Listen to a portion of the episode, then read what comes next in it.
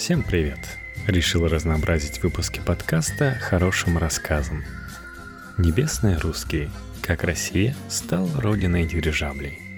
Дирижабли огромны, неповоротливые и взрывоопасны. Но они наше будущее. В этом уверены люди по всему миру. Начиная с создателя Google Сергея Брина и заканчивая 72-летним изобретателем Орфеем Козловым – Корреспондент Сноба встретился с ними, а также с бизнесменом Геннадием Вербой, владельцем единственного в России дирижабля, способного подняться в воздух. Силиконовая долина в одуванчиковом поле.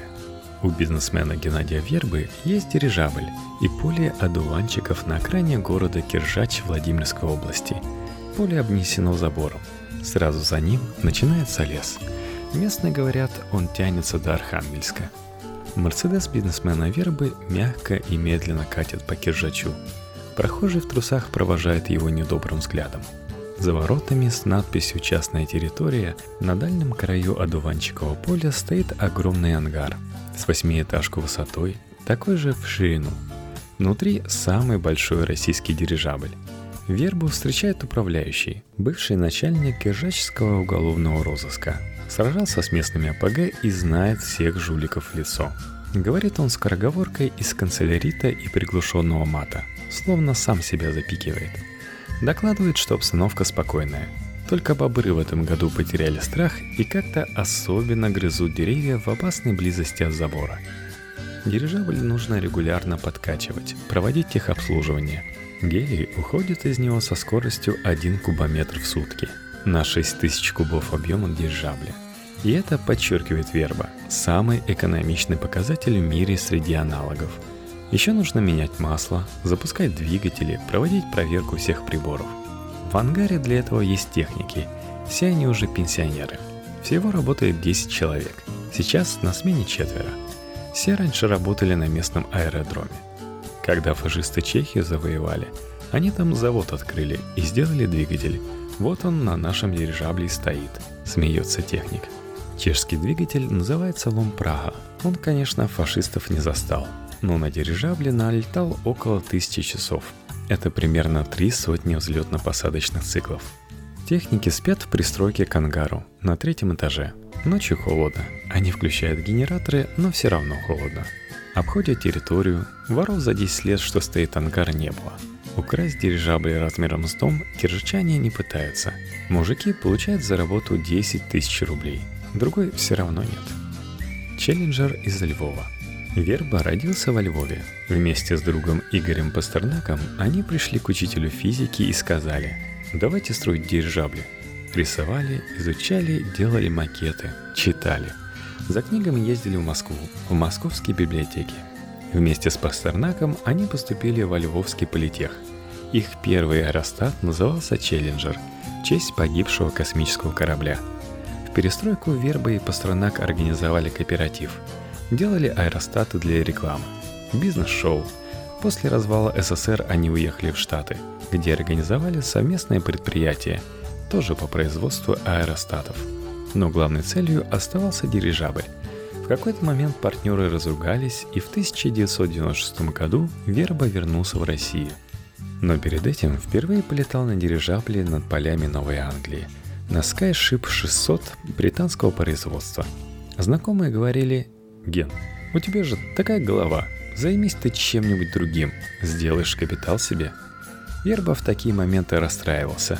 Сейчас он говорит, если бы все делали капиталы в 90-е, то прогресса бы не было – Верби уже за 50. Его две маленькие дочки боятся летать на дирижабле. Им больше нравятся танцы. Аэростаты для Шойгу, дирижабли для Лужкова. 55-метровое тело дирижабля АЮ-30 занимает половину ангара. Это один из трех дирижаблей компании. Два находятся в законсервированном состоянии. На дирижабле написано «Росаэросистемы».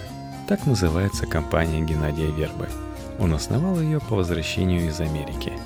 В России тогда шли криминальные разборки за заводы, кладбища, рынки.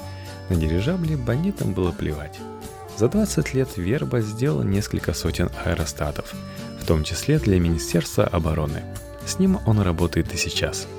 И создал серию небольших дирижаблей. одноместный AU-11 и двухместный AU-12. Потом сделал тот, что стоит сейчас в ангаре, десятиместный AU-30. На его разработку и постройку ушло два года. Стоимость от 3 миллионов долларов. Вертолет Ми-8, к примеру, стоит около 5, но его использование дороже примерно в 10 раз из-за топлива. Продукция Вербы продавалась в 14 стран мира, дирижабли в 5, в том числе Францию и Сингапур – в начале нулевых Верба производил каждый второй дирижабль в мире. Тогда же дирижаблями очень интересовался Юрий Лужков и даже закупил несколько машин для Центра обеспечения дорожного движения. Как вспоминает Верба, дирижабли полетали над столицей примерно полгода, а потом все закончилось. Мэрия и ФСБ не смогли договориться, открыта ли Москва для полетов. В основном отсеке AU-30 несколько пассажирских кресел, небольшой столик и кресло борт-инженера. Из оборудования там только наушники. Над ними висит икона Ильи Пророка. За стенкой двухместная кабина пилотов. Приборы частично самолетные, другие сделаны специально для дирижабля. Датчики давления гелия и воздуха. Дирижабль работает на комбинированной тяге. Гелий поднимает машину в воздух. Бензиновые двигатели помогают ее направлять. Скорость от 60 до 100 км в час, в зависимости от силы и направления ветра. Принципиальное новшество этой машины – автопилот, специально сделанный для дирижабля, рассказывает Верба. Такого никто еще не делал. Кроме дирижабля, в ангаре стоят машины причальных команд. Два КАМАЗа со специальными мачтами. Их задача – довести AU-30 на асфальтированный пятачок посреди одуванчикового поля. Оттуда он взлетает. Также происходит и посадка – Дирижабль снижается, подходит к мачте, специально тросы цепляют за мачту и стыкуют дирижабль. Причальная команда состоит из шести человек. Если посадка планируется в другом месте, КАМАЗы сопровождают AU-30. Они приспособлены для езды по бездорожью. Внутри есть все необходимое для жизни. Раньше AU-30 занимался лазерным сканированием линий электропередач для подразделения РАО ЕС – в отличие от вертолета, дирижабль не создает вибраций на низких скоростях и требует гораздо меньше топлива. В 2010 году программу закрыли. Компании сменилось руководство. После этого мы перешли на вольные хлеба. Система мониторинга применяется в десятках направлений, говорит Верба. Например, такие экзотические задачи, как подсчет лосей и создание компьютерных моделей памятников для реставраторов и съемки участков железных дорог – Сейчас дирижабли хотят использовать для туристических прогулок. Вот над Питером с грохотом летает старый Ми-8, говорит Верба. Люди смотрят в маленький иллюминатор, а на дирижабле и обзор больше, и шума нет, и плавность полета, как на корабле. Дирижабль стоит в ангаре. В этом году он еще не летал. От гибели к рождению. Рафею Козлова 82 года. Он сидит на диване в своей квартире в Марьино на 16 этаже – на нем теплый жилет из овчины и байковая рубашка. По всей комнате расставлены модели самолетов. Как инженер-конструктор он разрабатывал системы управления почти всех самолетов КБ Туполева.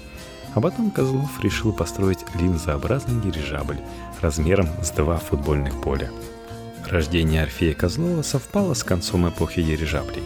Он родился в феврале 1934 года. А в августе в пожаре под Долгопрудным сгорели почти все советские дирижабли. В-4, В-5, В-7. В-7 БИС, построенный в 1935 в том же году упал на собачий питомник НКВД. Погибли 100 овчарок. Командир Владимир Устинович успешно десантировался.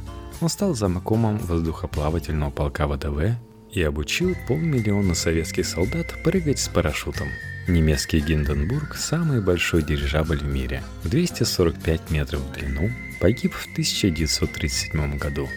Он загорелся и взорвался на посадке в США, по одной из версий из-за непотушенного окурка.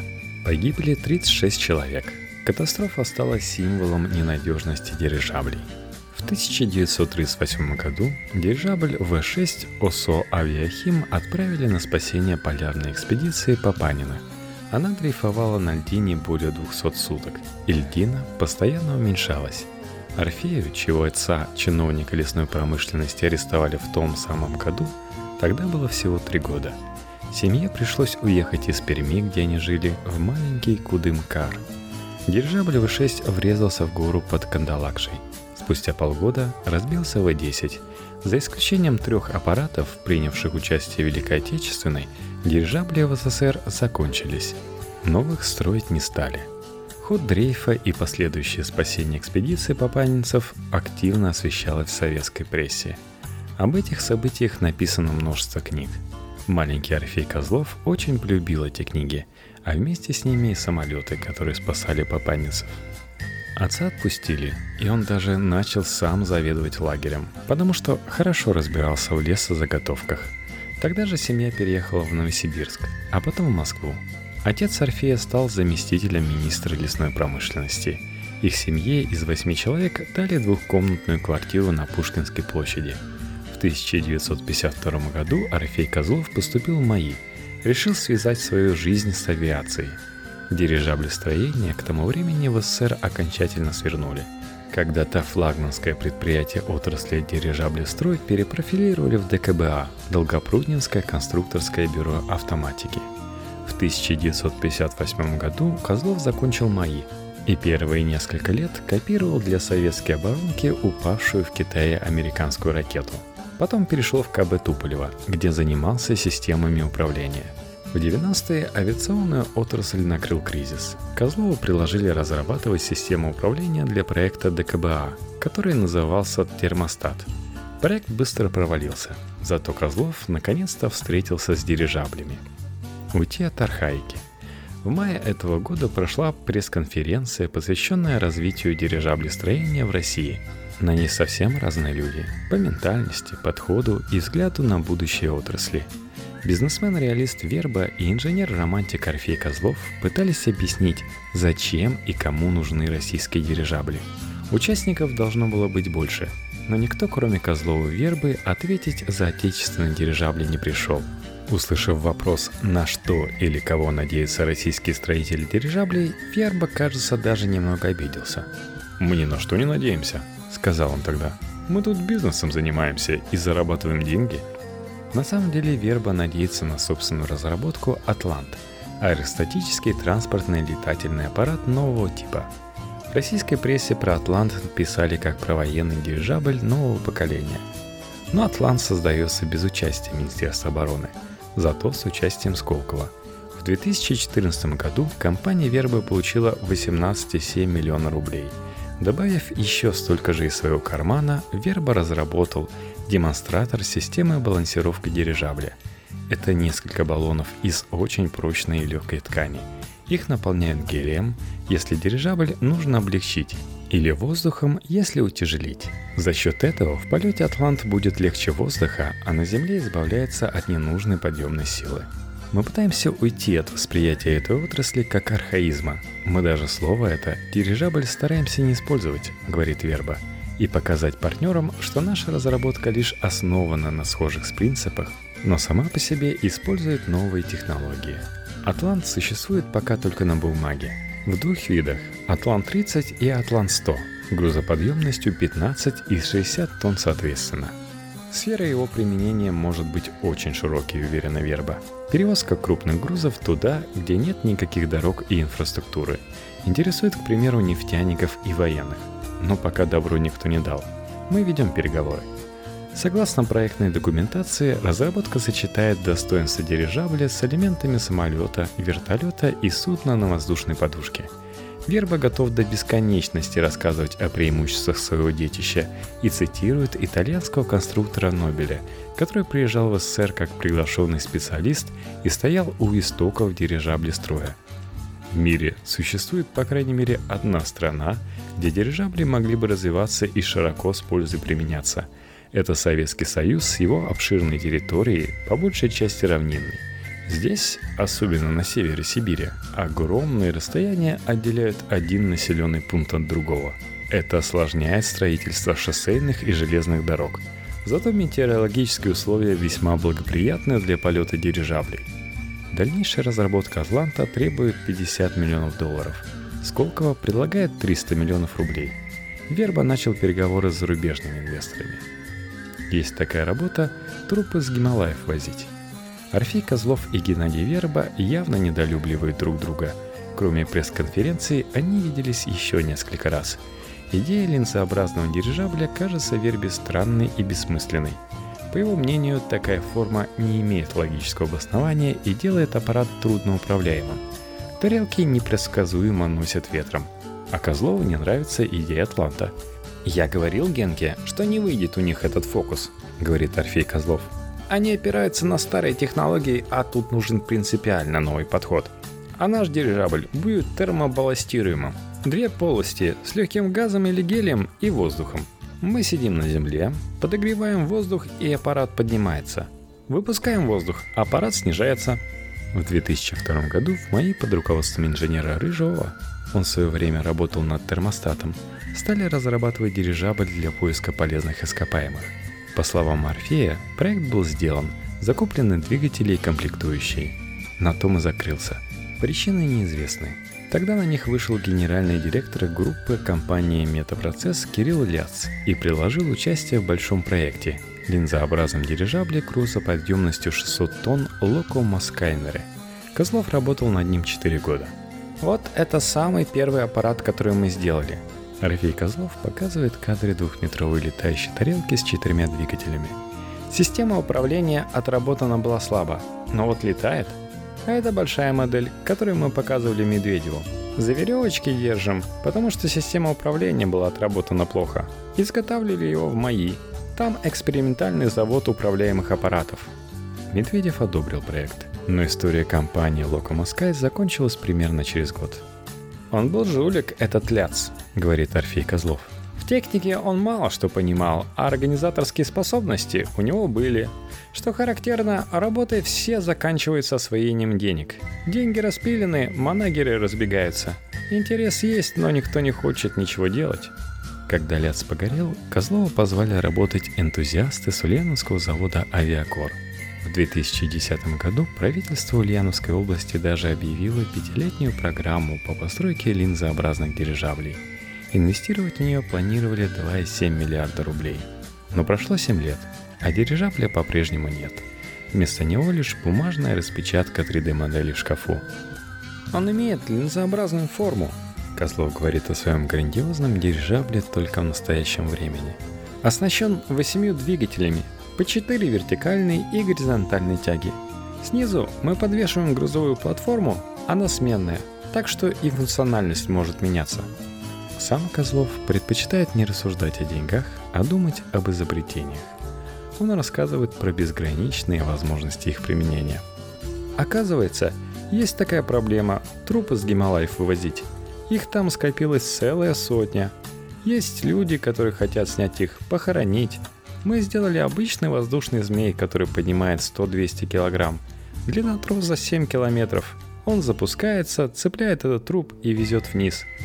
Еще Орфей Козлов зарегистрировал патент на свою версию мускулолета – воздушного велосипеда. Силой ног человек приводит в движение крылья и летит. Мускулолет Козлов собирает на даче сам.